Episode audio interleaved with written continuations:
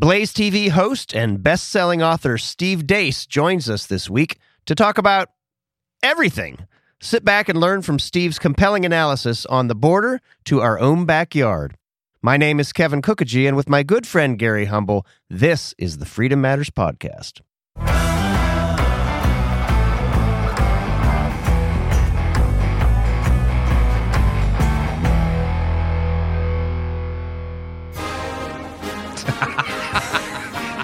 Clearly.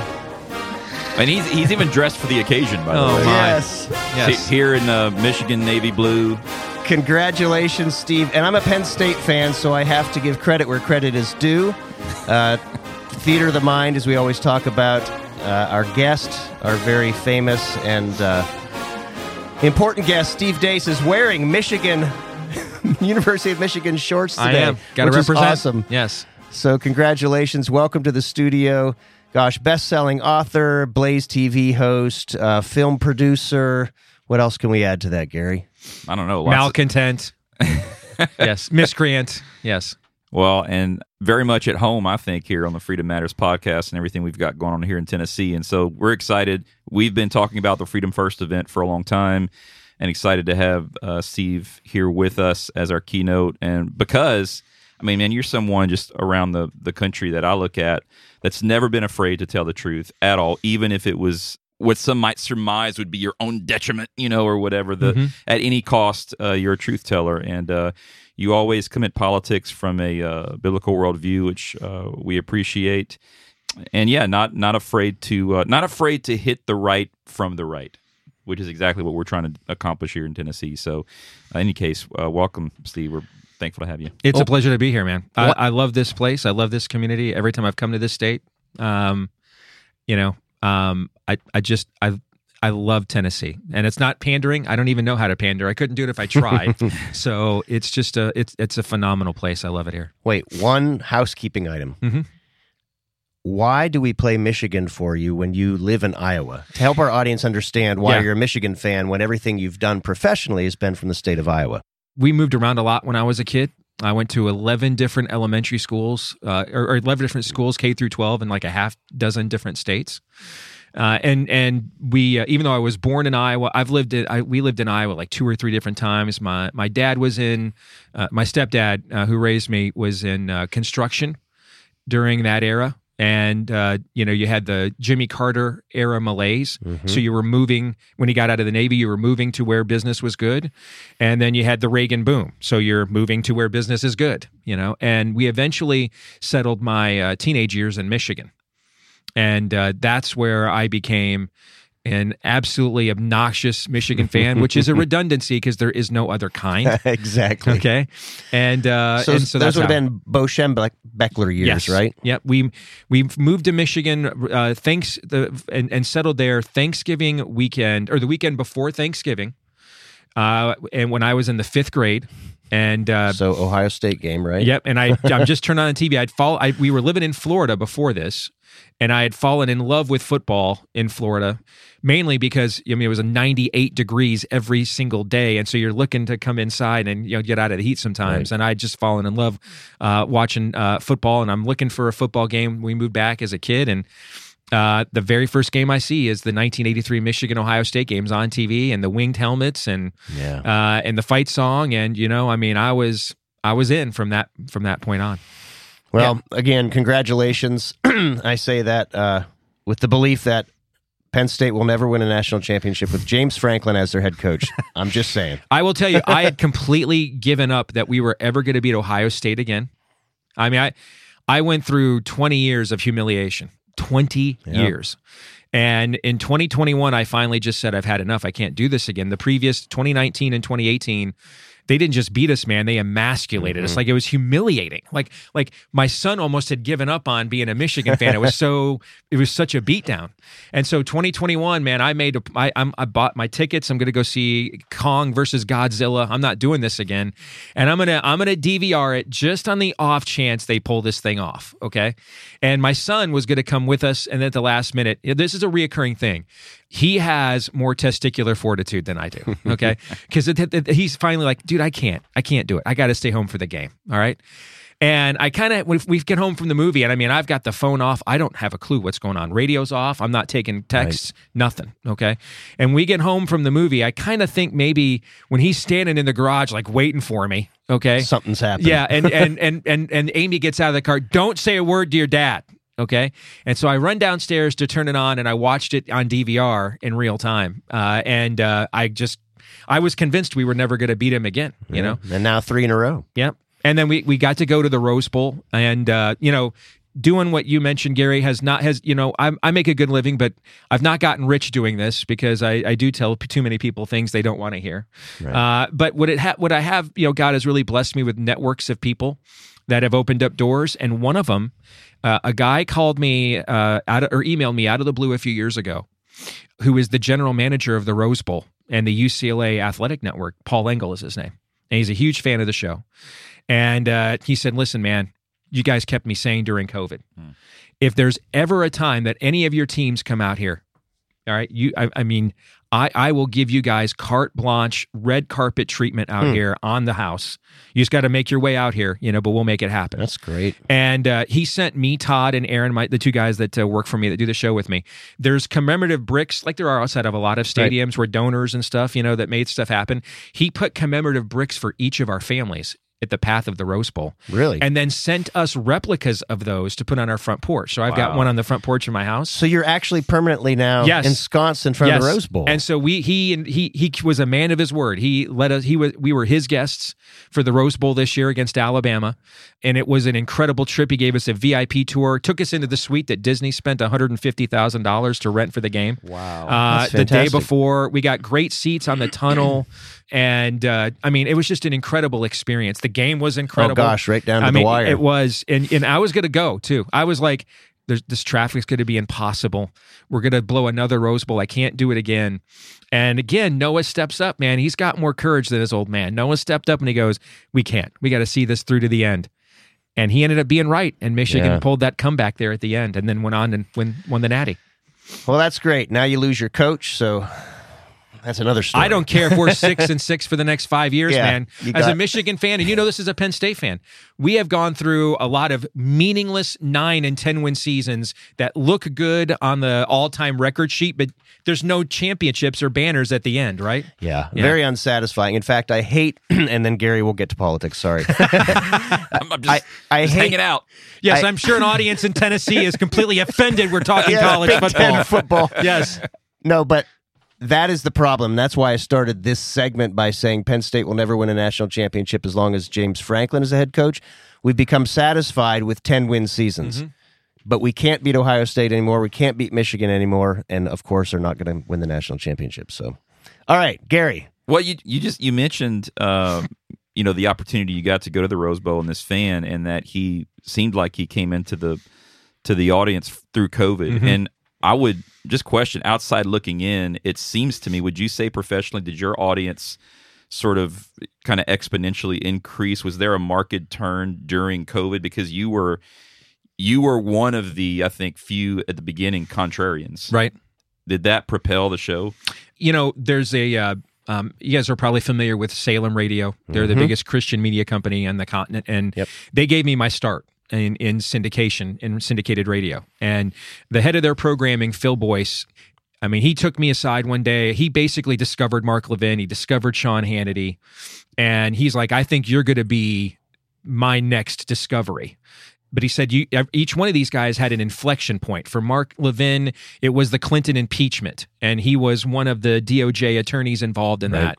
And so Rush would talk about him, and Hannity would have him on his show, and and that's how that was his inflect or his tipping point. Okay, for Sean Hannity, it was that he was you know literally broadcasting from on the ground in New York post 9-11 mm-hmm. Okay, and and and so he he was always wondering for me to have that kind of a breakthrough you know there would what would be that kind of in you know tipping or inflection point. And for me i can look at my career and there are three moments that that clearly god or used to to move me up the food chain. Uh, the first was Mike Huckabee's caucus campaign in 2008 when I was really brand new at this and had no idea what kind of true power a statewide 50,000 watt radio station like News Radio 1040 WHO could accomplish. And it was almost by accident. Um, you know, it, it basically permitted me to do, I mean, Mitt Romney's campaign told, I, I want to say it was Byron York at the time who was at National Review, but it was somebody at National Review. They told them afterwards that they thought my radio show was worth $2 million in Oppo research against them and, in, and, in, and, in, a, and in a state like Iowa that has only one major television market, that's an that's a lot of money. And basically, what they said was that my show did all the Oppo research that either Mike Huckabee's campaign didn't have the money to do, Wow. or if they did, maybe didn't have the guts to put that out there.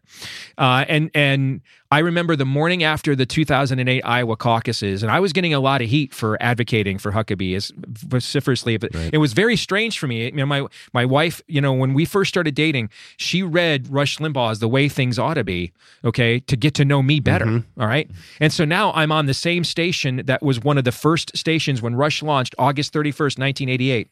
One of the first, one of the heritage radio stations was 1040 WHO. Ronald Reagan was our first sports director. All right.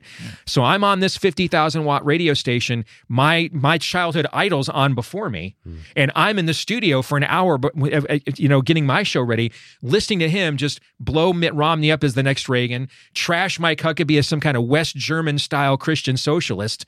This was kind of surreal to me.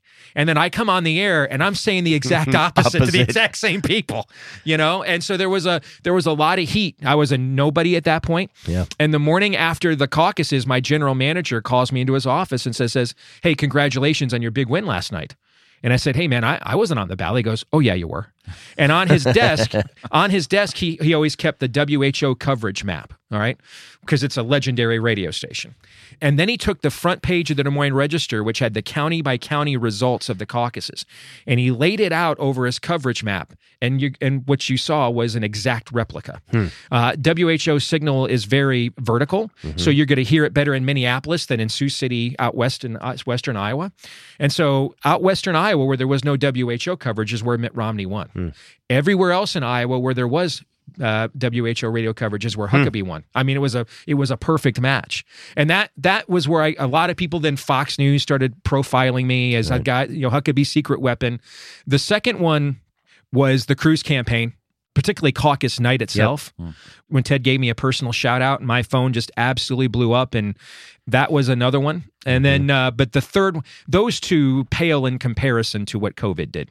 I mean, COVID took our show, our audience grew by like 600% in a year. Oh, wow. Okay. And I will tell you that I actually thought that COVID was going to be the end of my career. And here's why. When President Trump did the 15 days to flatten the curve, there was a handful of us, the same handful of us that were pushing back against this uh, on national media that were we were we, I mean we were talking to everybody we know in the Trump White House or people we know that could get us into the Trump White House to try to uh, stop them from what they were doing and to take a deep breath and look at data, let some things play out, understand, you know, you're talking about potentially irrevocably wrecking a country here. All right, with no real data to show you and this and this simulation that was done by um Imperial College. I, that was that was the first time I've always wanted to do. You know, the focus of our show has always been a biblical worldview. We went national because a group of Christian businessmen came to me, similar to Rush Limbaugh, where they found uh, this guy in Sacramento, California. A group of Christian businessmen in Iowa came to me and said, "Hey, we saw the impact you're having in our state, and we're wondering if we put capital around you, could you do this nationally?" But you'd have to figure it out yourself because we don't know how to run a radio. We just we you know we own other companies, and so they gave me seed capital to move on, and then I had to you know by God's grace build this show kind of from scratch. And our mission always was, our prime directive always was, has Rush brought conservative thought back into the mainstream of, of, of the public square was to try to use the platform that we would build and the talent God gave me to bring a biblical worldview back into the mainstream of the mm-hmm. public square. That mm-hmm. that was always the goal. But I, I never really thought openly about like spiritual warfare and stuff in my show until COVID. Mm. And I, I experienced it in my own basement the night that the lockdowns began Um, I won't give you names, but they're people you would know that are very highly respected and, does, and they're friends of mine and in our business. And they were privately DMing me and texting me because I was looking at the data and stuff out of Italy. And I'm like, it doesn't match the panic. Mm-hmm. I don't understand what's going on. And they're privately DMing me and texting me saying, Steve, you're wrong about this. You need to reconsider your position about this. It's a life and death situation. And they finally sent me the Imperial College survey, that was released to the public. It had been given to the leaders of the free world like the week prior to convince them all to shut down because originally the UK was not going to shut down. Mm-hmm. Originally, Boris Johnson was going to pursue a Sweden strategy, and this was the simulation that convinced him to not do that. And then all the other Western countries fell in line except for Sweden.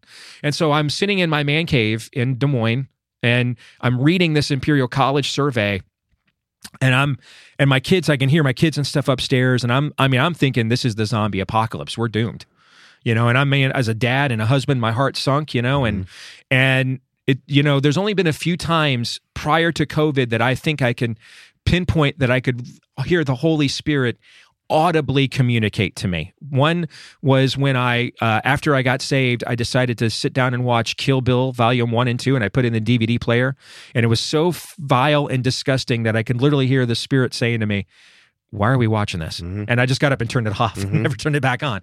This was one of the few times. And I heard that little small voice in the back of my head say, You need to research Jeremy Grantham and then go back and read this again.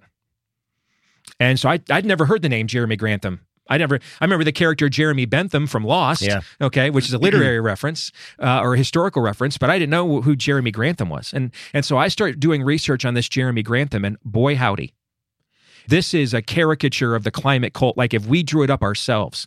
Like if we were coming up with our own polemic to take down the, the climate cult, who is the kind of billionaire, Soros like figure that we would create to kind of be the the man behind the scenes that is really pushing all of this with his thumb on the scale. He is Jeremy Grantham.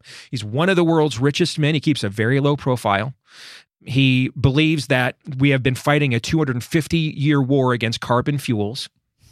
And, and it just so happens, guess what institution he is the primary Miss Havisham level of benefactor of?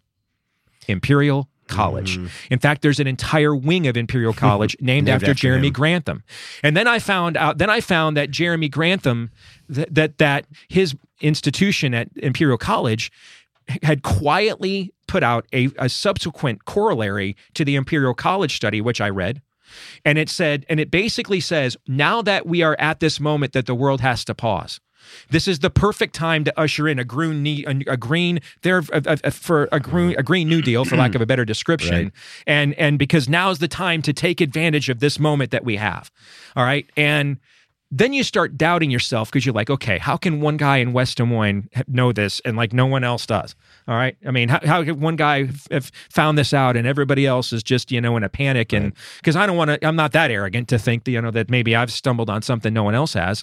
So I start sending this around to people I know and respect. And I'm like, hey, man, am, am I onto something with this?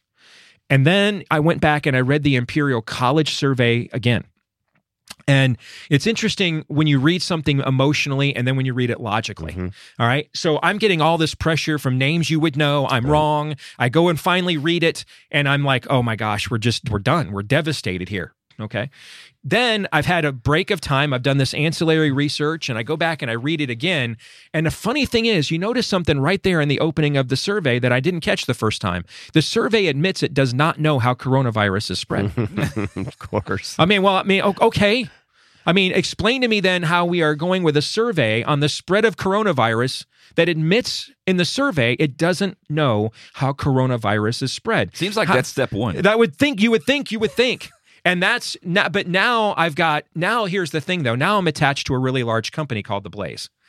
And I mean, if, if I color too far outside the lines, I could cost a lot of, a lot of, I mean, this is a company has a hundred full-time employees. They've got pensions, health insurance, right. you know what I'm saying? And so I've got to now, I've got to make sure my own, they're not technically my bosses. I own the show, but it's their platform. Mm-hmm. And I want to make sure that, you know, I'm not, you know, I'm going the speed limit. Right. And so the first weekend before I came out publicly and really pushed back, Tyler Cardon, our CEO, and Gaston Mooney, our president, the three of us were basically on the phone together that entire weekend, going through all of the data together, going through the questions together. I I mean, I was throwing them. I mean, hey, challenge me, push back mm-hmm. on me. What am I missing? Okay. And after that, we they they thought that it was very likely that I had I was at the at the least had discovered there was a um there was prima facie evidence here that not everything was on the up and up. Right. But we also made the calculation to start to question things rather than declaring things, just asking questions, all right, that there were no answers to. So if you go back and you look, for example, the first column I wrote at the Blaze questioning COVID, it was a series of questions. Hmm. And so we're trying to go to the Trump White House now and and to convince them to to end this, to not do another 15 days. And I went to church that Sunday morning when the 15 days to flatten the curve were supposed to expire the next Monday. I went to church that Sunday morning giddy based on everything I'd been told. And you could hear what the, the president now is talking about. Hey, you know, maybe we'll have another resurrection for Easter. We'll get the country back going. And it's it's pretty clear that we have penetrated that bubble. All right. I get home from church and I and I just start checking Twitter and I see what's going on with all the Sunday shows and I see Birx and Fauci and everybody was out. Well, the president was going to go and end this, but we convinced him not to. And and I and so that's when they did 30 days to slow the spread. And I that I went into work that Monday morning and I said to Todd and Aaron, my that my employees who do the show with me, I said, you know, I went through this with Trump in 2016. I don't have another. Let me spend a, an infinite amount of time fighting my own base again. I, I, I don't. I'm beat. I, I beat my head against that wall, and I'm scared to death with the, what our base is going to do now that President Trump is saying that we have to put this thing on hold indefinitely. All the people that right now are cheering me on for doing this are now going to come back and they're going to call me a traitor and everything else because clearly he must know something I don't know, and why don't I get on board? Yeah, right. And I'm not going to get on board. All right. I just want you guys to know this because you got jobs here too. You've got families too. I'm not getting on board. This is a scam. We're getting lied to. I can't figure out the fullness of the lie yet, but there's too many unanswered questions here. And that morning before I went in, I mean, the Lord woke me up and said to me, basically, you're on earth for this moment.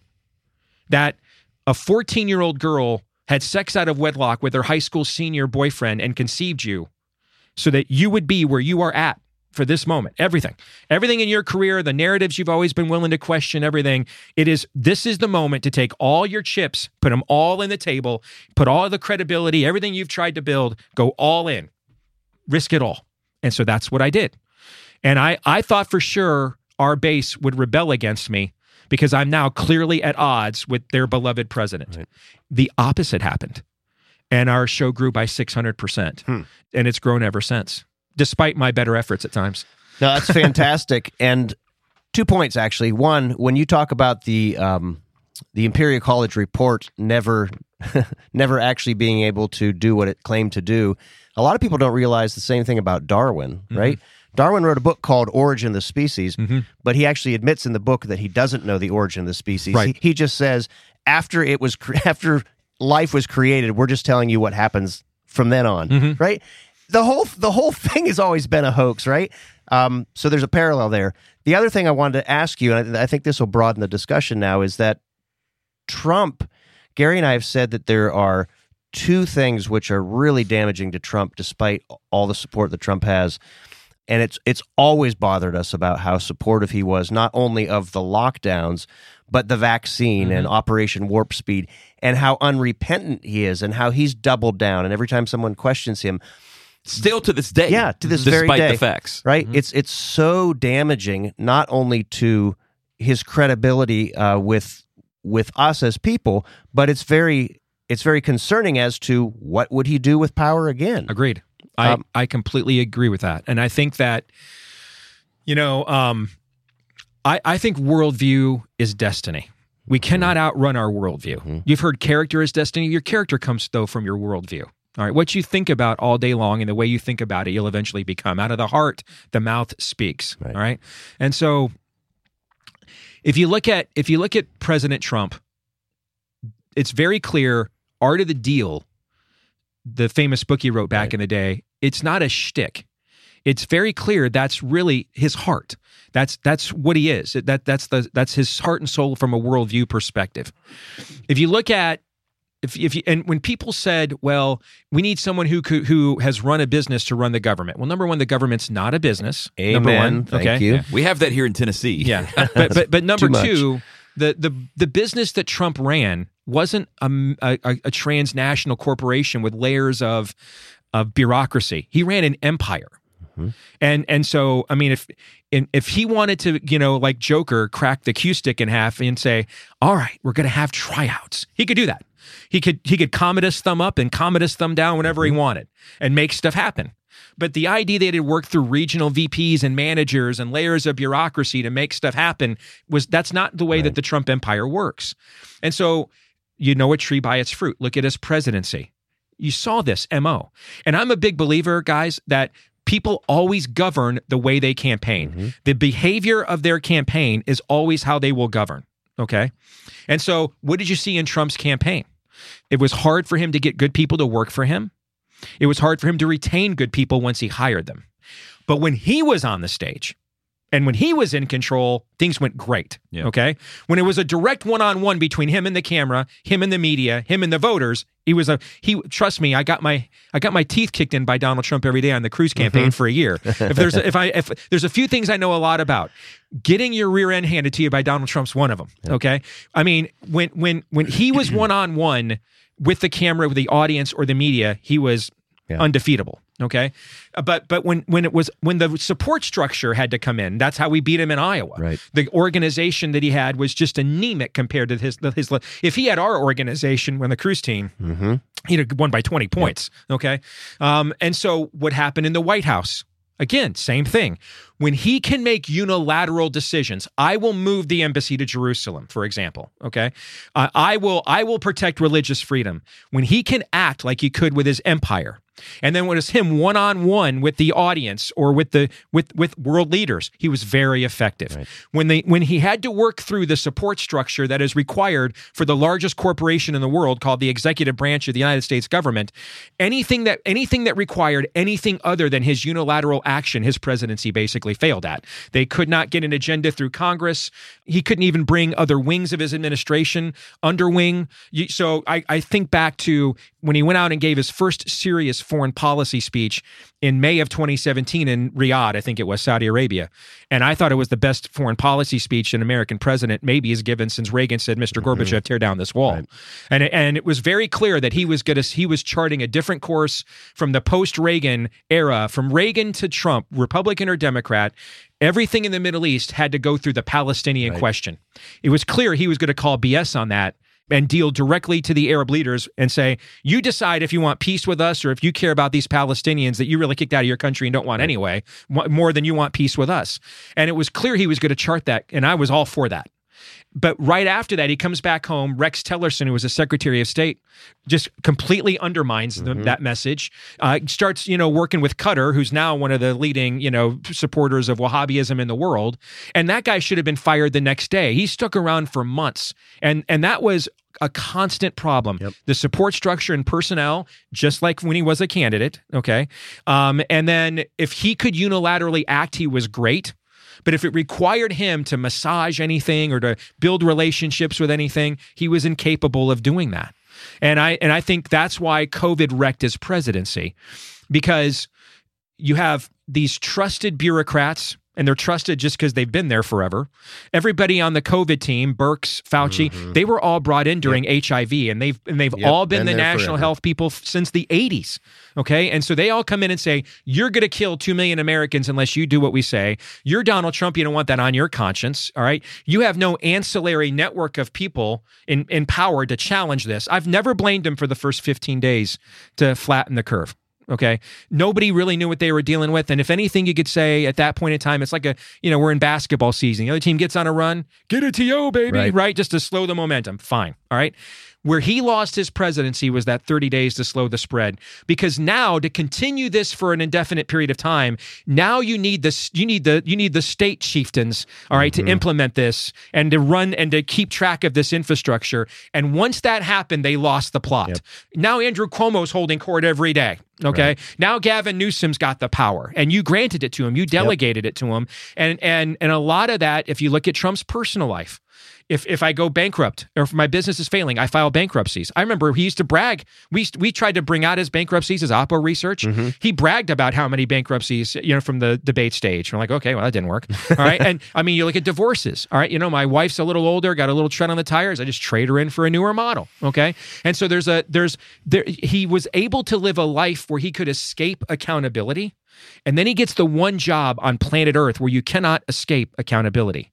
And so, what happened the first few years of his presidency, when he called BS on a lot of government corruption, he was wildly successful. Mm-hmm.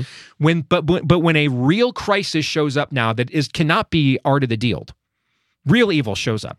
The civilization kind of ending evil here, and and you're not going to barter with it. You're not going to art of the deal it. You're not going to nuance it. You have to straight, and you're not going to avoid it. You can't, uh, you know, you have to straight on confront it. His presidency crumbled, and the small group of us that pushed back on this from the beginning, we were desperate to get major medical professionals to come out and publicly push back, and one of the first that one of the few the first places that was willing to do it was at Stanford University top five medical school in the country. And there were several scientists there. Jay Bhattacharya is a name a lot of your people are going to know. Scott Atlas is a name a lot of people are going to know. Uh, they actually did the first antibody widespread seroprevalence survey that we had. Imagine we, we imagine we're we're shutting the country down. We don't even know who's been affected because Fox News is showing graphs that shows there's a 200% increase in coronavirus. You weren't testing for coronavirus a mm-hmm. month ago or 2 weeks ago. So when your baseline is zero, Zero. and if two people get it, that's a 200% increase, numb nuts, okay? And so this this whole thing was a was a data catastrophe. And so Stanford steps out in in April and does a seroprevalence study of Los Angeles County and finds that there's like 27 or whatever crazy number percent of the people in the in in, in or no, it was the county Santa Clara County where Stanford is. 27% or some crazy number of the people had already had coronavirus, meaning it's been percolating around here long before March 16th to have mm-hmm. that level of penetration, right?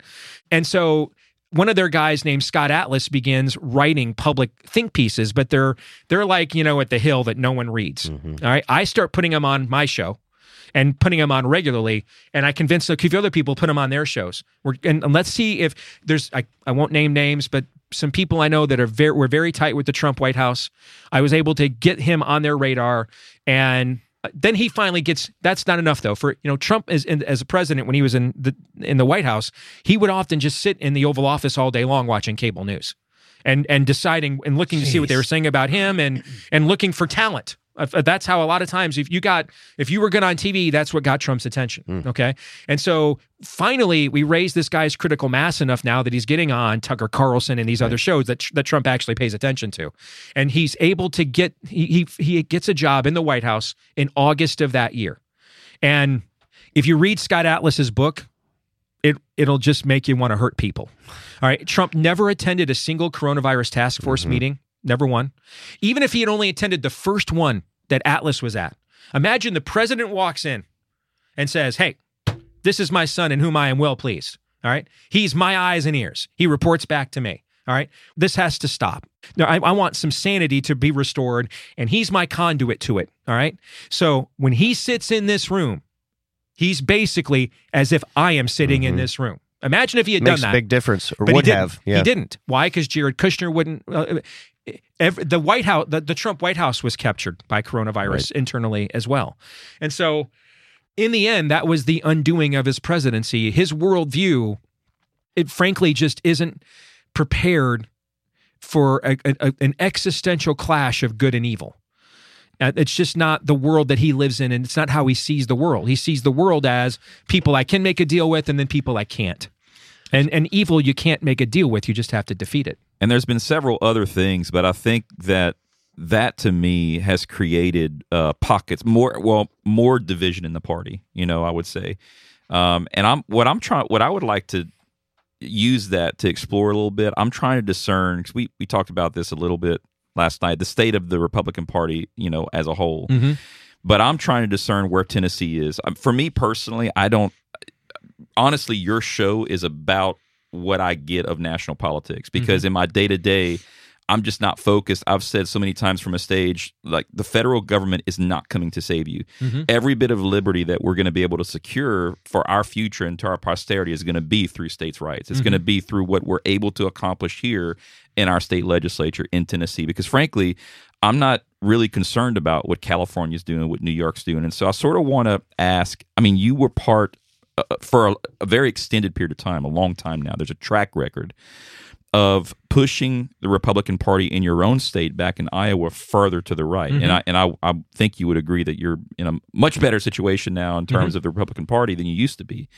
But here in Tennessee, a little bit of the difference is in Kevin, would you we haven't been a Republican even majority in our state legislature for even 20 years yet. Yeah, it was 2010 election when we got the majority. Yeah, I, I actually was way off. I knew I was wrong when I answered that question uh, at dinner last night. Yeah, so it, it's been having a Republican majority in Tennessee is very new. Even two governors ago, we had a, a Democrat, you know, as a governor, right? Is yeah, right? Bredesen Bredesen. before Haslam. before Haslam. Yep. So, you know, we we went from zero to hero here in Tennessee, all the way up to now this massive supermajority, who, in my opinion, doesn't rule by principle. They rule very much by personality. It's very top down. Mm-hmm. It's very hard for for grassroots to get movement, you know, in the legislature. So. How did you how did you get there in Iowa? How would you compare that fight to what we're seeing nationally? I'm I'm just trying to discern the situation we have here in our own state and what are you seeing nationally? How do we at this point in time, beyond COVID, beyond all that we've seen, continue to push, hold the party accountable and push it towards the right? Because we're not I know that's a national the national view is that Tennessee is this bastion of conservatism. But when you if if you're a guy on the It's ground a bastion of republicanism. Yeah. uh, That's- yes. Yeah, That's the but that, truth. but people falsely e- equivalent the two terms. Yeah. Yeah. Um, let me start national because I think it'll set the stage for why I'm going to give you the answer on a state basis that I'm going to give. One of the biggest reasons, other than his record, I mean, his record, in my view, what Ron DeSantis has done in Florida. I mean, I'm old enough to remember when Florida Florida man was a national trend for the wrong reasons. Mm-hmm. Hanging Chad became a term we all understood. I mean, he took uh, he took what for a generation was the most expensive swing state in the union. For 50 years, the average margin of victory in a Florida presidential election was two and a half points. You know, so when Trump won the state by four points in 2020, that's like a landslide. Right. Okay. Um, and this is a state that Obama won twice. He took a state, he took that state, and uh, where he walked in with a th- over 300,000 uh, deficit in voter registration. And now Republicans have an over 800,000 uh, surplus in voter registrations in the state. And he moved it red by going hard right. Like the kinds of stuff shows like what you want to do and what I want to do, and that we have like pontificated theoretically. This is the stuff we could do. He did it. Actually did it. He Yep. actually went out and did it. And against his legislature's own will, because most of them are corporatist, Rubio. I mean, Rubio is the conservative to them because he's a corporatist who's actually really pro life. Okay. These are mostly Rick Scotts, not culture warriors. Mm-hmm. And he forced them because he had the people behind him, he moved them to the right too. But it wasn't just his accomplishments why I backed him so vociferously in this race. It's because of the question you just asked me about the National Party say what you want about Ronald Reagan, and I think some of it is revisionist history to go back and critique him now. Uh, young conservatives doing that through the lens of what we know now reminds me. It, it's kind of the same impulse to let's go down, let's go tear a, a statue of Thomas Jefferson down uh, because he had sex maybe with Sally Hemings, his slave, and conceived a kid, and let's just forget everything else he did in his life. I've got a piece out today very critical of Alistair Begg, but if you read my piece from the Blaze, the opening of the piece says Alistair Begg's been a tremendous instrument of God. Yep. Okay. I don't even know that I agree with these conferences that are canceling him now. If anything, I'd bring him in and actually try to come now, let us reason Sure, together about that's this. right, yeah. Okay. Let's have some iron sharpen iron. Yep. All right. So I, I mean, I wouldn't throw any Alistair Begg book away or anything like that at all. Okay. But, you know, if Reagan Reagan's second term was not as strong as his first, we got an amnesty deal that lost California maybe forever. Um, you had the Iran Contra affair. Okay, but here's the thing that the Reagan, the, the the the Ronald Reagan's main reason for getting elected was the economic malaise at home and to end the Cold War. He won those two big wars. Now he did suffer some else, but the, two things that he was elected to do, he won both of those fights. And what he really did for about the next thirty years, well, maybe twenty years, is he put people like us in a position of prominence within the organic Republican Party. Mm-hmm. We had a we had a we were we had agency because of him. All right. And and that agency outlived him for at least a decade or two. Okay. What I had hoped Trump would do is that. Okay. So that the the inevitable policy failures that will occur when you cannot, you know, bend the hydra of Washington totally to your whim, that the the kinds of people that would be put in place within the party mechanism after he is gone would be able to carry that mission forward. The problem is Donald Trump is not an ideologically driven figure. He is a he is a loyalty or coalition driven figure.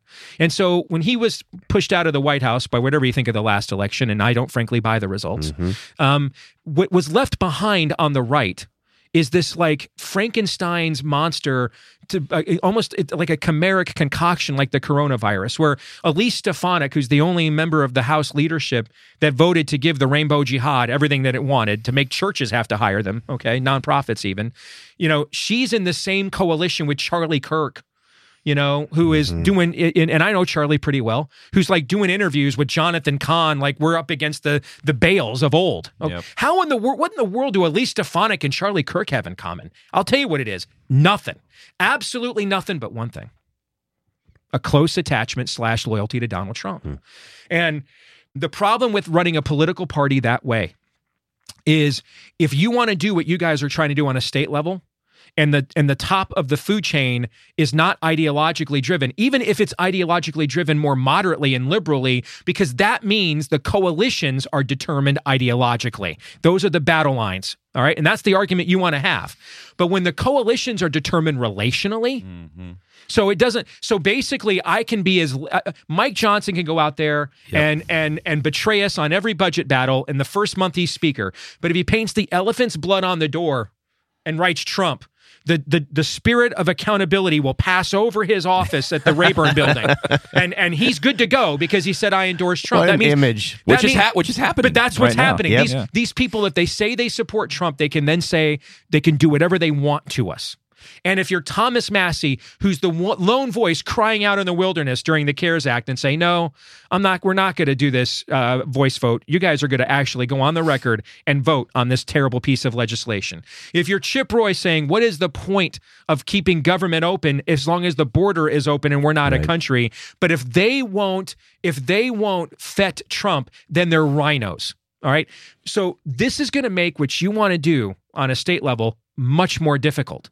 Because if a guy like DeSantis is in charge of the, of the party, he's driven by ideology. And so that means all the fights that are going to flow from that are all going to be ideologically driven. and and we get to have them. That's right. If a guy who's coalition based like Trump is in charge, then everything's going to be determined by which coalition are you in. So Elise Stefanik is a proud conservative warrior. Thomas Massie is a rhino. Okay. That's the world that we now live in. That's going to make what you guys want to do on a state level very difficult. When I entered into where we to where Iowa was in its history, honestly, not looking back on it, man, it was just providential timing because Iowa has never really been a red state. It's been a purple state for many years. It sent Tom Harkin and Charles Grassley to the Senate for you know my, most of my lifetime. And we when I when I got on the air on WHO, Democrats had just through after the 2006 election cycle had had their greatest control of Iowa since Reconstruction. They had 60 I think it was 61 seats in the state legislature out of 100 and they had uh, Republicans only had 17 of 50 seats in the state legislature. So I mean, they've they've got super majorities, and now they're and then and they've got the governor as well. National Right to Work was so concerned that Iowa would become the first state to pass and then repeal right to work, and then that, and then Iowa would do that right into a caucus cycle where both parties were going to have uh, open nomination fights in 2008 and that this would start a nationwide trend of right to work losing across the country, they basically moved their entire national organization to Iowa the first two years I was on the air. The, they trained me in grassroots activism. They, they trained me in aggressive, confrontational posture and tactics. Right to work taught me that the way the left has took over the Democratic Party is that they didn't practice politics based on access, seat at the table. That's what we do on the right. Hmm. All right. I need a speaker for my event, so I don't want to betray this person. You know, we're all we're all part of the same coalition here. I'm, Yep. you know, we're, I don't want to bring a bill to the floor unless everybody's Yep. for it. It's the it's the big tent, Yes. The left did this based on leverage. And by understanding that politics was about leverage, the left created an environment where if a Mary Landrieu could somehow get elected senator statewide in Louisiana, Mm-hmm. it didn't matter. When she got to Washington, she was going to vote the same way Dianne Feinstein was going to vote. Because if she didn't, they were taking her out. Okay. And they understood that it was about leverage. Our whole model on the right, and this is why we're always open to grifters. The Christian conservative movement got overrun by grifters. The Tea Party got overrun by grifters. MAGA getting overrun by grifters. Every time we try to reboot into some new version of right wing populism, it lasts for a while and then it gets overrun by grifters. Part of that is because we're not subsidized by a handful of billionaires like they are. There's not a handful of billionaires coming up to the Mark Levins and Steve Deaces and Glenn Becks and Dan Bongino's and Charlie Kirks and saying, hey, you know what? I want you to do hard right material and I don't care how many ads we sell, I'll keep writing a check. All right. They got a they got a fleet of them on the other side that do that. All right. And so we have to be for profit by nature. We we can't survive without it. But when you are for profit, at some point, you're going to lose your prophetic voice because it's not profitable always to be prophetic, you know? I mean, Jerusalem, Jerusalem, you, I, how I've longed to gather you in as a hen gathers in her chicks, you who stone the prophets and kill those whom God has sent. That's what our Lord said about the eternal city, okay? And when and when he went there to visit, you know, I mean, this is what they do uh, to prophetic voices, and we we always do that to prophetic voices. And so, when I came in in Iowa, the masses were tired of losing. I had a national organization on the ground and right to work cultivating and planting seeds that we've got to get more aggressive here. Iowa conservatives had had enough of the Republican Party. They had had enough. I didn't have to convince people to get mad at the Republican Party. I had to just direct that anger into constructive places. Now, the business and corporate interests, they tried to get rid of me from day one. Uh, I mean, there's a there's a guy who is who he ended up getting promoted to our board of regents by our governor, former governor, Rhino governor for life, Terry Branstad, um, a gay Republican named Bruce Rastetter. And he basically came in with his money and bought a bunch of the Republican legislature and stuff off right at the time I'm trying to use this 50,000 watt blowtorch to get these people to move right. Okay. And Rastetter was part of the renewable fuels cartel. I know, I know from outside of Iowa, you guys all think that the ethanol people are all just like a bunch of money grubbers, but there's really two ethanol renewable fuel movements in Iowa. There's the average family farmer that just is looking for a way to profit off of what I can do with the corn I, I, mm-hmm. that no one else will buy. All right. And then there's the cartel people that you guys see. Well, what, one of the things about the renewable fuel standard people don't understand because they just look at the subsidy side of it that says you have to put it in, you know, on, in, into the you know in the gas stations. Mm-hmm. What you don't look is at the other side. They also put a cap on the ethanol you can produce, and the cartel wants this because if there's a cap on the amount of ethanol they can produce, they always remain the cartel. They don't ever have to compete in a free market against, uh, you know, an, an entrepreneurial family farm says, hey, we can make this better and faster. We can convert this into ethanol better and faster than you can. And just put us on an open market and let's see who can make Yep. it better, faster, and cheaper. They don't want that. They want to remain in control. All right. That's the part of the renewable fuel standard that that doesn't ever get talked about. Like I know, you know, we were all on the Cruz campaign. Mm-hmm. How did one of the guys that Cruz got the support of was Dave Vander Griend, who's a good friend of mine. And Dave has is one of the biggest ethanol barons in the country. Okay. He's based out of Wichita, Kansas, I believe. But he's got a lot of he owns plants and stuff in Iowa. He's a big believer in overturning the renewable fuel bill standard. In fact, I've I've consulted, I've worked on presentations mm-hmm. with Dave where he's presented why they should do this because he actually believes it's a good product, but it would lessen the control of the cartel and would he thinks they could compete in an open market. Right. The cartel doesn't want that because they want to remain in control. All right. Well, we had on WHO radio this farm show that billed about nine hundred thousand dollars in a year a year, and it had been a part of HO for decades. And all the big ones, Monsanto, Pioneer Hybrid, all of them advertised in this show. Well, now that this guy Rastetter is kind of running the cartel, he's the big honcho buying the ads in the show. And he got so frustrated with me at one point, he called my general manager and said, I will pull all the money out of that farm show tomorrow, all 900 grand, if you guys don't fire Steve Deace. Hmm. And this is in his last show. And they would have done it, except my show was billing about $2 million a year. So they kept me and, mm-hmm. and said no to him. All right. But I was able to survive. You can't have, you got to have one or the other. If you're not going to have the business interest, then you got to have the people. Mm-hmm. And if you have the people on your side, I'll take votes over dollars every single time because we still do have to have these things called elections. There is still a moment where the people get to have their say. And if you have weapons at your disposal where you can mobilize people, we had one where I had access to a 50,000 watt blowtorch where I could create a mass coalition of people. Okay. Um, what my buddy Bob Vander Plaats did, he came in after I was in for a few years of doing this. And after his last gubernatorial run, he took the Huckabee presidential organization that was built basically and and and used a lot of those contacts to create a group called the Family Leader. And so now I'm the Air Force. He's on the ground. He's the Army. Okay. He can actually take the the activists that I'm reaching, all right, and then channel them and mobilize them into a force uh, that you know to go to conventions and things of that nature and be a part of the local infrastructure. So the timing for us to do this worked out very well. I didn't have to convince the people things are not as good as you think. They knew things were bad. The right in iowa was desperate to get aggressive and to win.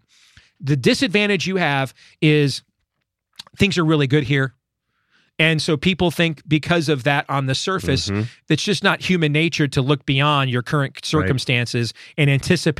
Yeah. you know, Well, and, what, and what nobody may ever come. and nobody ever does anything bad in Tennessee. Just a bunch of good people looking out for your best interests. That's what we have here in Tennessee. And But one of, one of the things, though, and I'll share this example that I shared with you last night. You do have to make examples out of people, you know, and I have to be careful because I enjoy doing it more than I should. okay, but but there is a reason that you know. Remember the happy days back in the day? Oh, yeah. when Fonzie we went to step into the men's room. Now you wouldn't do that on a show nowadays because I have different context. okay, um, but when, when Fonzie meant it, it meant, "Would you like to come get wrecked?" All right, and and because in the pilot episode he took a guy into the men's room and showed him what that meant. For all the rest of the episodes of Happy Days, anytime he said, "Would you like to step into the men's room?" Yeah. I'm good. We're good here. All right. The example had been set. All right, and so I'll, I'll I, I there were times I had to set examples with people. Don't mess with us, and I'll share one of them with you. I shared it with you last night. So there was a woman named Staci Appel who the Democrats were were cultivating her to take over for Tom Harkin, be the mm-hmm. next Democrat senator for life and wreck us in the Senate for another 30 years. And her husband was one of the judges in the state of Iowa that thought he could redefine marriage. And and we had that big effort where we threw the judges out, but he wasn't one of the judges. He wasn't up that year. Okay. So this was clearly being set up to be the next Democrat power couple in Iowa. Mm-hmm. Okay. So she's got to win her state Senate reelection first, though, before they can run her for U.S. Senate. So I I helped recruit the most conservative member of the Iowa House to run against her in a state Senate seat. All right. And since I had no interest in promoting, Terry Branstad beat my buddy Bob in the gubernatorial primary, and I'll, I'll vote for the Rhino man over the other. But I'm not. I, I'm I'm not going to lie to my audience. This guy's some great person. He's just mm-hmm. not a communist. That's the only good thing I can say about him. So I, I mean, I was looking for things to talk about on the air because Right. it wasn't going to be the governor race every day. So this gave me something to talk about mm-hmm. every day too. All right. So there's something in it for me as well. So we've got this campaign set up. We have a good pollster come in. We've got good, we've got the money. We've got a decent shot to win this race. All right. I take the family uh, to Disney World late September when the kids were little for the first time. All right. I'm out of pocket for a week. I come back, literally all hell is broken loose while I was gone. All right, people are crying, like literally crying. My candidate has stopped campaigning. Okay, and I'm like, what in the world is going on? Well, my candidate, uh, him and his wife, they got pregnant in high school and got married very young. Okay. Before they became the Christian homeschool family that owns the the, the successful mm-hmm. office cleaning business in mm-hmm. rural Iowa that they are now, okay, they had too many bonfire parties at the out there in rural Iowa. Got too drunk and and and got none, none of that happens in a place like Tennessee, right? Okay, so one night, you know, Wait, I think it was Bonnaroo, right? And our Secretary of State. Man, that is exactly what came into my mind. All right. So one night when they're very young, first to be married, all right, Everybody's too drunk. They get into a fight. She calls the cops on him because she's ticked off. All right, and says that he's he he threatened me. He smacked me. That didn't happen. Cops, of course, as they should. You know, when everybody's drunk and you're not sure, let's just take the husband away, throw him in the clink overnight, sober up, and let's see where mm-hmm. everybody's stories are in the morning. Right. All right. She comes and bails him out the next morning. I was drunk. He was drunk. We just got in a fight. It was dumb. We're kids. We're stupid. We're sorry. All right. Nobody was ever charged. So this should never be on anybody's record. All right. All over the airwaves in his district and in our in central Iowa is is the Democrats through a super PAC are running these ads talking about this guy's a wife beater. His other kids who were born after they don't know about any of this. Mm-hmm. They're, they're getting now they're getting bullied at school. They're coming home crying from school. What went on? You know, is this not my parents weren't what I thought they were? Okay, this family's like getting destroyed and decimated by this. And so clearly in in Iowa that's not how we campaign. Uh, You're just that's outside the rules of engagement, and every community has its own rules of engagement. This was so this required a punishment outside the rules of engagement, in my view. So we did a little research, and we found out that the PAC that the Democrats had used to purchase these ads, the biggest donor to this PAC was Mid American Energy, our utility company in the state. Okay. So do we find out who's on the board, who's the CEO of Mid American Energy, find out who that guy is, get his home address. Cool. So what we did is is we drew up flyers and with his picture on it and said, Hey, did you know your neighbor supports slandering and libeling public officials with this kind of information and and making their kids cry and making their kids get bullied at school by spreading this kind of stuff that was private? Not even most of it's not even true what's even in these ads. Did you know your neighbor's doing this kind of stuff?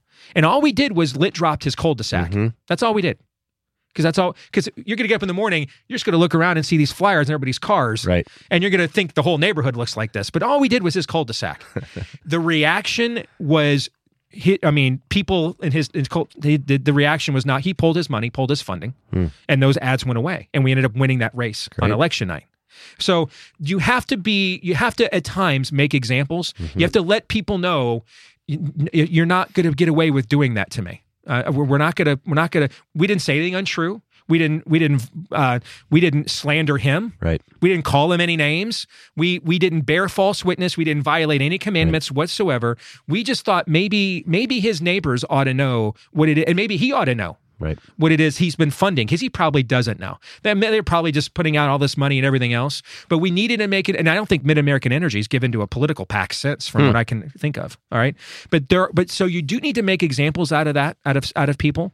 But um, in your situation, what I would be looking at, what are the pressure points where people can see, all right, a weakness was exposed here that if we don't deal with it now, it'll get exposed later. COVID would be one of them. The, All that other stuff, and and and I think there's an, the other tactic you can take with people when you don't have to be confrontational.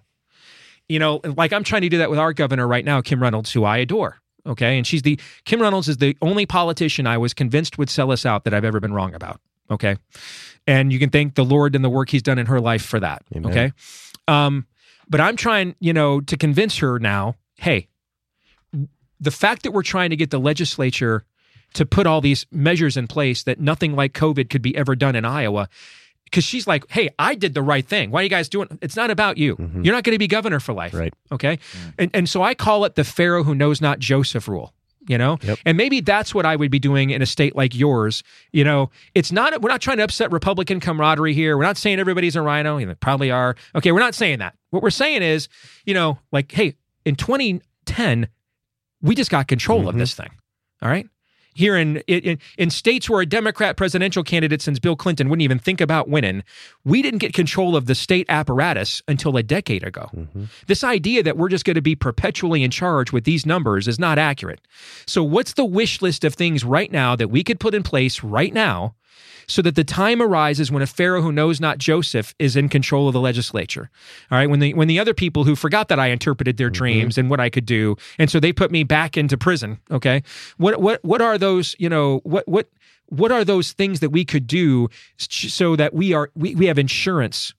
Yeah. All right, and that and you can almost maybe message it as an insurance policy rather than accountability. Perhaps would be a suggestion. And one of the clearest examples we have here in Tennessee of where we're unwilling to do that is three years in now, three and a half years in almost. this legislature has still been unwilling to do the job of limiting um, our governor's authority in an emergency because this party refuses to do anything that in any way smacks of repudiating Governor Bill Lee. Why? Because we don't want to say anything bad about our fellow Republicans, and we, we definitely don't want to, you know, put a, any kind of stain on on the leader. But the short sightedness of that is, yeah, but should any should any gov not just Bill Lee, mm-hmm. should any governor have that kind of power here in Tennessee to rule by executive fiat? Well, no. But they're they are simply they don't they don't view life that way. So they're just they've been unwilling to do it. And every time we push that bill in the legislature for the last three years, it dies a horrible death. It never makes it out of committee because the party is unwilling in any way, shape, or form to do anything that might show that they that they've had to hold themselves accountable.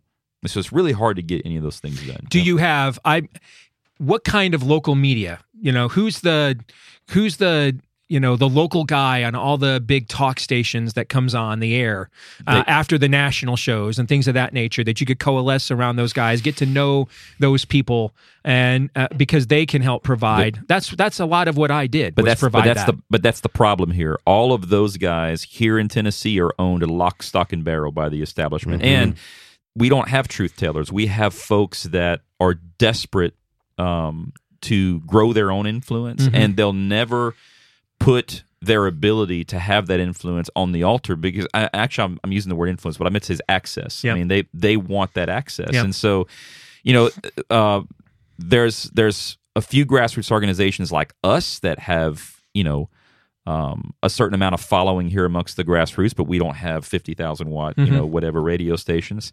Uh, and then we have the Tennessee Conservative News run by Brandon Lewis, who's a, Yep. a really good friend of mine.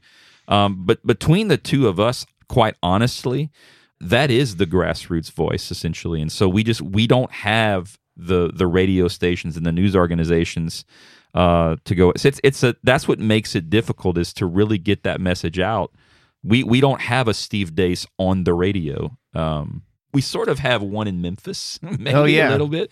Uh, Todd Starnes Yeah. is is uh, a great friend, and he's probably one of the only guys that has a radio station. He's way out in West Tennessee. That's yeah i know todd yeah that that's used willing. to be at fox news for many Yeah. years Yeah, but he's here. He's he's one of the only guys actually willing to call a spade a spade. Mm-hmm. Uh, in fact, the governor, I think, is pretty fearful of going yeah. on that show nowadays. Yeah, in, in fact, it was right after he got elected. He went on Todd Starnes and thought he was going to get like his back rubbed. He did not. Todd. Starnes asked him some very, very direct questions. this but this goes to again this is a problem that would have been aided and assisted if a more. Forget the names. It doesn't matter if the names are desantis and trump. It doesn't matter ketchup and mustard. Okay the- the name on the back of the jersey is irrelevant all right? If the standard bearer of the party was more ideologically driven it would compel mm-hmm. it would compel these conversations because that's the water table at the top. And that's the that's the reservoir that's the mouth of the river and it's going to flow down to the rest of these tributaries. I mean it- that's what you saw in the post reagan era in the party. You had all these ideological fights between the christian conservatives and the establishment and the grassroots and the establishment because that was the culture of the party that was promulgated by the figurehead Ronald Reagan because he was an ideologically driven uh, uh, standard bearer, and and so it would be inevitable to have these debates on some level because that's the that's in the ecosystem of the party. What you have right now is an ecosystem of a party that is almost entirely coalition driven instead. Yep. That's that's Yeah. that's re- I mean that's hundred percent true. That's the challenge. Oh boy, look at our time, Gary. We It's could okay. probably sit here for another hour and a half. My answers are too long. It's it's no, my your fault. answers are awesome. It's great. I'm just I'm only hesitant to open up a new subject because it might take us another 30 minutes of. Let's go one more, Kevin. What's what's burning on your heart? Well, One I want to talk about the border Okay. because both you and Daniel Horowitz wrote great pieces on um, not only the constitutionality but the moral duty Mhm. of the Texas governor, who finally is doing the right thing. You know, was Abbott just was using words for a couple of years, even mm-hmm. though our friend at Center for Renewing America, Russ Vought, had given him, and Ken Cuccinelli wrote the original piece, giving them the constitutional authority and encouraging them to use it. Now they are. But what do you think ultimately, let's say for this year, let's limit it to this year, What do you think is going to happen? I'm very encouraged, of course, by the fact, and, and I think most conservatives are and Christians, that at least we got the support of these other governors jumping on a letter. I agree. right? At this point, some Yeah. of it's just letter, right? DeSantis is sending troops, and, Yeah. and that helps. But what do you think? How do you think this is going to affect? And what what effect will this border invasion, which it has been, it always has been, it's intentional, is going to have on the election? Because this is an election year, and that's Mhm. obviously very intentional and deliberate by the left. Where do you see this going?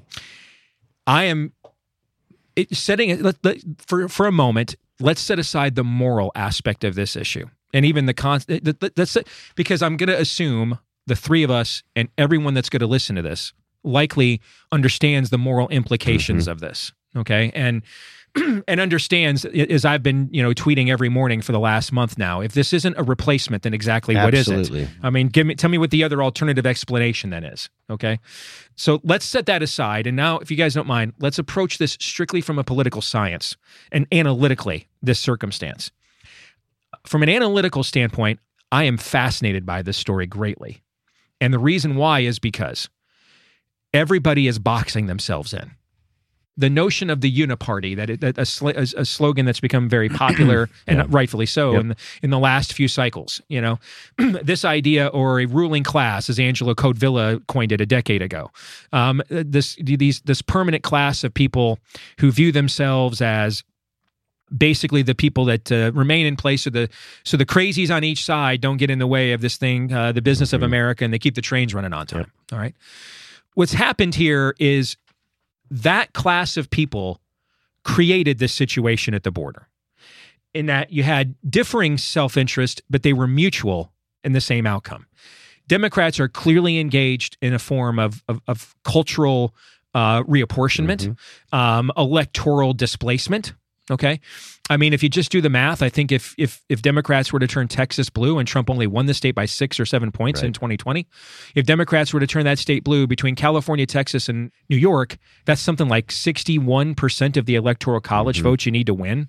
What a Republican would have to do to win a national election is just basically the equivalent of going to Vegas on your last paycheck with your mortgage note and saying, all right, I'm going to put it all on black. That's what you know. This one time, and if it works, we pay off the house. If not, we foreclose. I mean, that, that's essentially it's not zero, but it ain't good. Yep. Are your odds right? So, um, it's and then you had this corporatist class of the Republican Party that was looking for labor replacement. Some of it driven by demographics. We've aborted too many people. Um, the, the idea that you're going to kill 60 million of your progeny and not face have any no real world impact, im- yeah. impact is crazy. You know. But then, even if we didn't have a demographic issue, the idea of driving down wages of the labor force would be particularly appealing to them in any demographic environment. And so these two entities permitted this to occur out of mutual self interest. All right. But, you know, this is where the laws of sowing and reaping are undefeated. You know, there there is no more I, I think there's almost no more hope in our current cultural condition for some form of systemic justice and accountability. Mm-hmm. There's exceptions, you know, but most of the time it's just not going to happen. You're, you're you're in the time of the judges. Thankfully, we still have the laws of nature and nature's God. Yep. And they're eternal and they're often self-enforcing. And so even if we weren't able to do it politically on either side, even if institutionally no one would step in. I, you know, Jan Brewer was not a great governor of Arizona, but even she recognized what was going on in her mm-hmm. state. Otherwise, she was a RINO basically and everything else. But on this one issue, she was a hawk because mm-hmm. she was facing the real world implications of this. She tried to fight this a decade ago, and the Roberts Court slapped her down and said, "You have no jurisdiction." All right, which set the stage for what's happening in Texas right now. Eventually, the laws of sowing and reaping come into play and they're coming into play right now. So this thing has now become untenable because Robert Bork was wrong. We don't slouch to Gomorrah, we sprint. The idea that they were going to just slightly open Pandora's box to let just enough migrants in to keep wages at a at a at a mm-hmm. sustainable level for corporate America, and just enough migrants in that Democrats are able to, you know, next time Beto O'Rourke can gets the two and a half points he needs to beat Ted Cruz, and they were going to manage this thing perfectly, and and and angels on the head of a needle, and Yep. and and get the the camel through the eye of a needle. That's not how human nature works. That's not how any of this works. It was just a, it was always going to end this way. It was just a matter of time how long it took and how much damage was done in the process. And so now we're at a point that each side's mutual self-interest are more than satiated, but no one now knows how to turn off the spigot. And now they can't. They, they, they can't do it in a normal way because this became so brazen that the drug cartels are now openly in mm-hmm. control of the American border. Yep. Now we're not talking just, you know, running drug mules, like openly in control of the border. I think about one of the times Chip Roy went down to the border a couple of years ago. He's doing a stand-up TV interview and a young migrant Hispanic girl gets human trafficked right behind him while he's live on the air. All right. Go look at look at Robert F. Kennedy junior mm-hmm. He goes down and figures he thinks I'm the classical liberal. I will find some nuanced way to satisfy everybody Yeah, there's a on this middle here position. somewhere. Yes. Yeah. He goes down there and he's just like, oh my freaking word, what the hell is going on mm-hmm. here? Okay. People from Afghanistan, from Ye- Yemen, what what in the world? And how now he's like, shut it all down. Yep. Okay. You know, and so it's gone beyond now where the managerial classes of both parties are willing to have an acceptable level of loss for the overall uniparty goal. It's broken through. And now it will, we- what will be fascinating to see because they're now all being pushed. You mentioned the Republican governors, even some Republican governors who have been weak on immigration in their own states. What's happening, I think, is, and I used this analogy on my show the other day, in the old original six days of hockey, you know, uh, what would happen is the reason you'd get these massive line brawls is because uh, the only person that got fined for fighting would be the second guy in. And so, if the old Detroit Red Wings were pissed off at the old Montreal Canadiens, here's what would happen. All right, a fight would start on the ice. One of the teams would take their backup goalie, who never plays anyway. All right, throw him over the board. Yep. So he was the second guy in. Yep. So they don't have to worry about him getting ejected. Then they were all going to split his fine, mm-hmm. okay, to pay it for him. And then they would all jump over the boards and the fight was on. Okay. That's what's happening here. A bunch of other governors are like, t- Greg Abbott's in a position now where he has to move. He has no mm-hmm. choice, has no choice now. So you're the guinea pig. What's happening there? This is Tonto. What do you mean we, Lone Ranger? Mm-hmm. It looks like they're backing him, and some of them are. Like you mentioned, DeSantis, is actually sending him support. The guys that are just putting out, and, and, and, the, and, the, and the men and women are just putting their name on a letterhead. This is basically them saying to Greg Abbott, "You got him, Lone Ranger." You're right. You're the man for the job. And and that but that adds extra pressure on Greg. Greg declared an invasion over a year ago and did nothing. Right. Nothing. And so this has broken through. So now he's got to take the next course of action.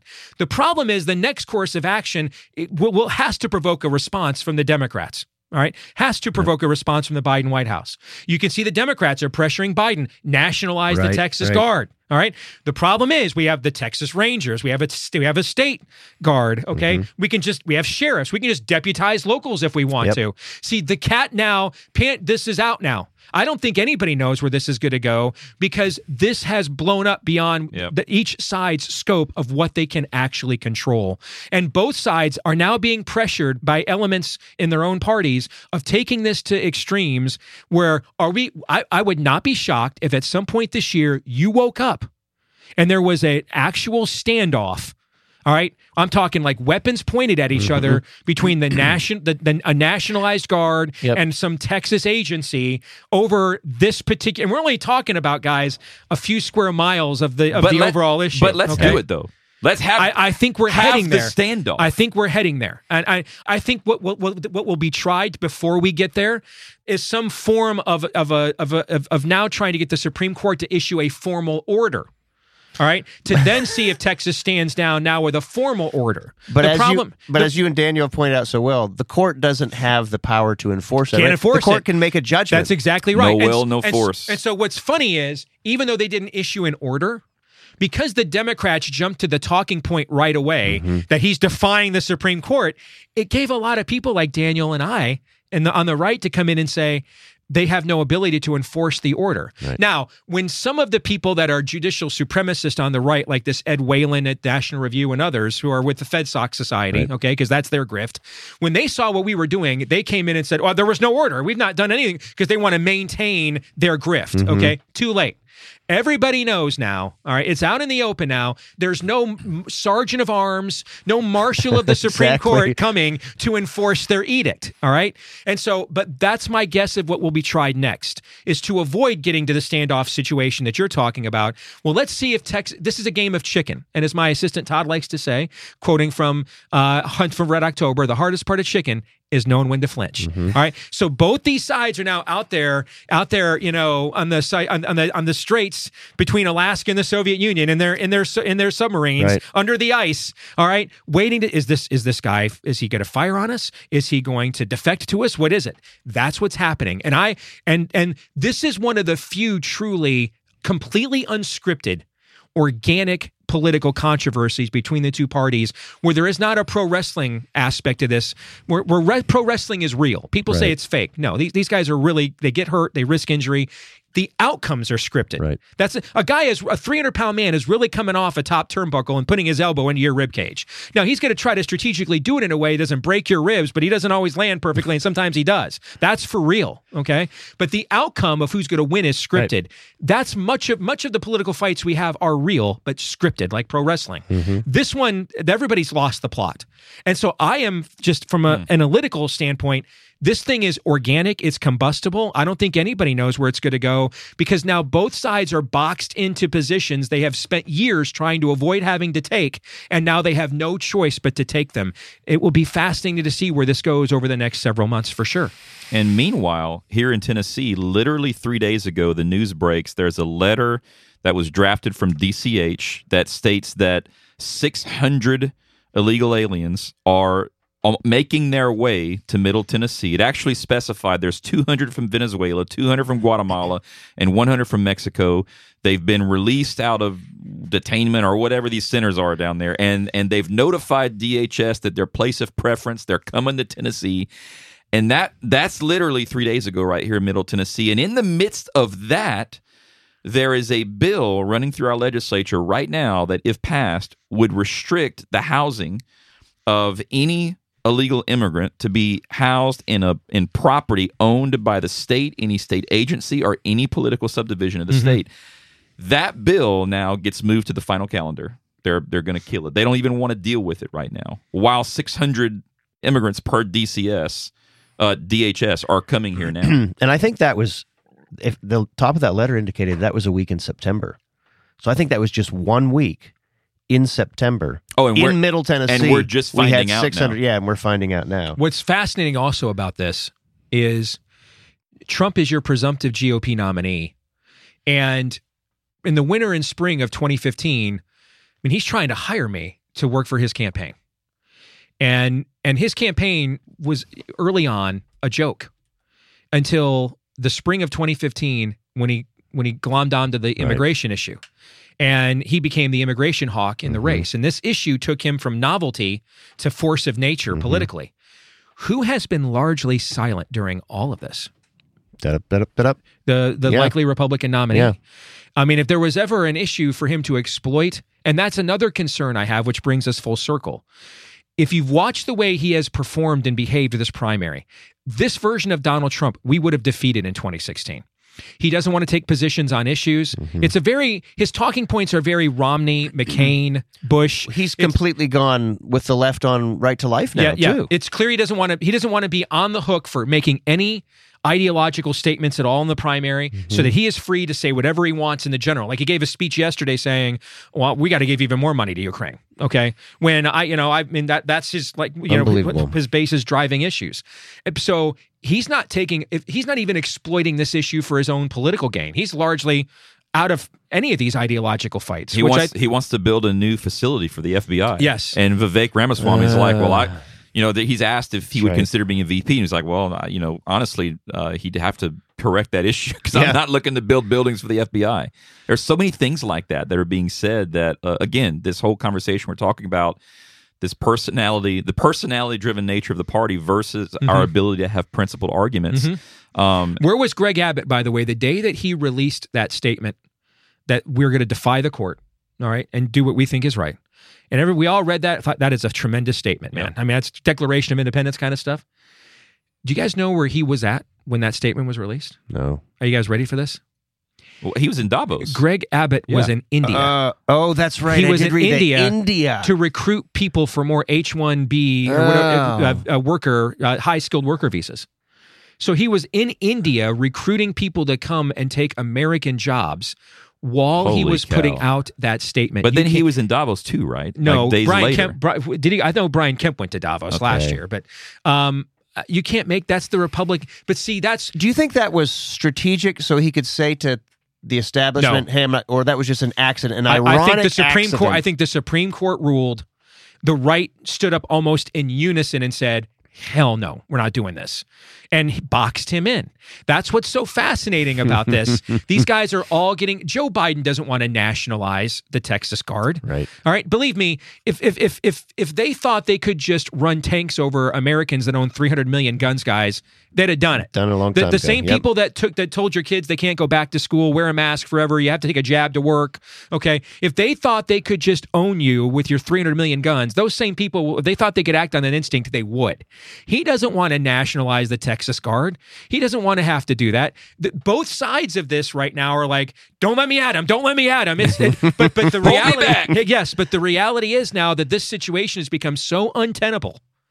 It's so, it's so unavoidable. You've got left wing actors, you know, putting out videos on Twitter, losing it, losing it over it.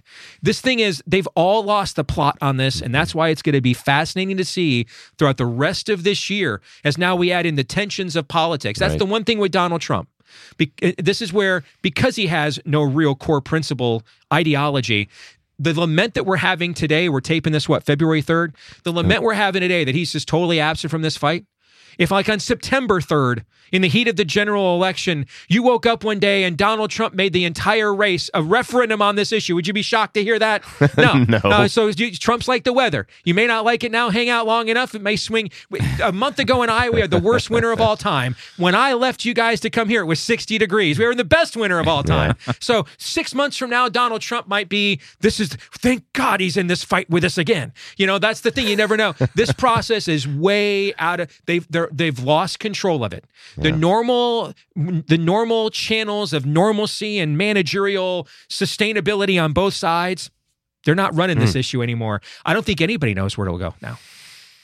Well, congratulations, Steve. you are now officially our longest, right? Longest it's Freedom incre- Matters podcast. Isn't it it's amazing? incredible. It doesn't even seem like it. We I'm looking at the clock here. You've been here for an hour and a half already. It's incredible conversation, man. Steve, you are you are truly you're a wealth of knowledge, and um, Yeah, you see The- Gary and I just sitting here going, we Yeah. don't need to say anything. Yeah, Just love it. talk. It's great. No, it's awesome.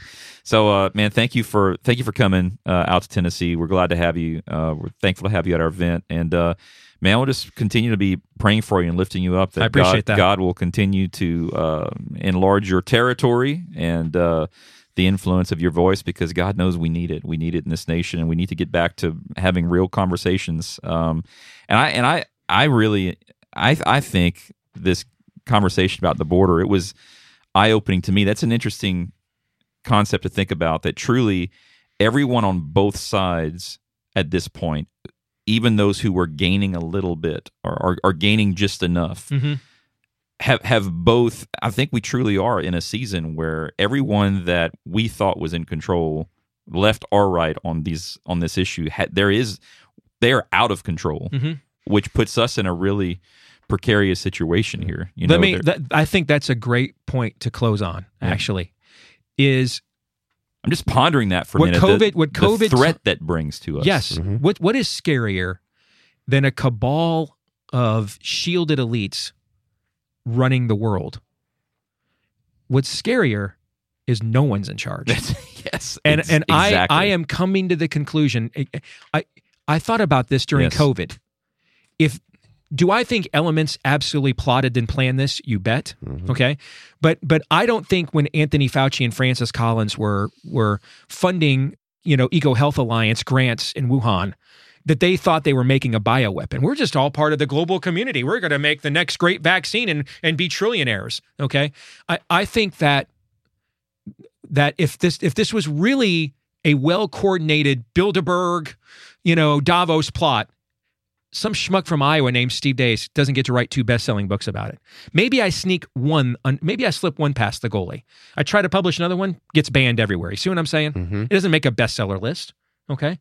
I, I think that if you've really got your plans on that much of a lockdown and you're that much in charge, like if you you can tell when they are that much in lockdown. How much Ukraine war footage have you seen in the last two years? Almost none. Yep. You can tell that they're in complete control of that agenda. Not as much as we've seen from Gaza Correct. and Israel. Mm-hmm. because because we're getting nut we can't we we suspect what we're being told is is a crock but we can't get any you know empirical things out of there showing us that we're right all right the idea that they're in control of all this i don't believe that's the case that that and that that's where we get into the demonic and spiritual warfare mm-hmm. okay because I, I think even the scarier proposition than a group of, of, of well oiled and well heeled elites are unshielded from these things called elections and are running everything. If they were, things would actually be run better than they are. Things would be more efficient than they are. Okay. What's scarier than that is that no one's in charge and it's chaos. And I am increasingly coming to that conclusion, actually. And there's your uh, daily dose of encouragement right here on the Freedom Matters That's your podcast. devotional. yes. Thanks, Steve. Appreciate it. Thanks for coming in. You bet, guys. Thank you.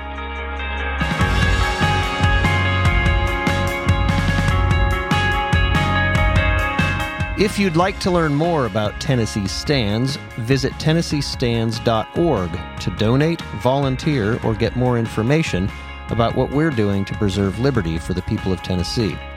You can also follow along on all social platforms at Tennessee Stands. As Thomas Paine reminded us, those who expect to reap the blessings of freedom must, like men, undergo the fatigue of supporting it.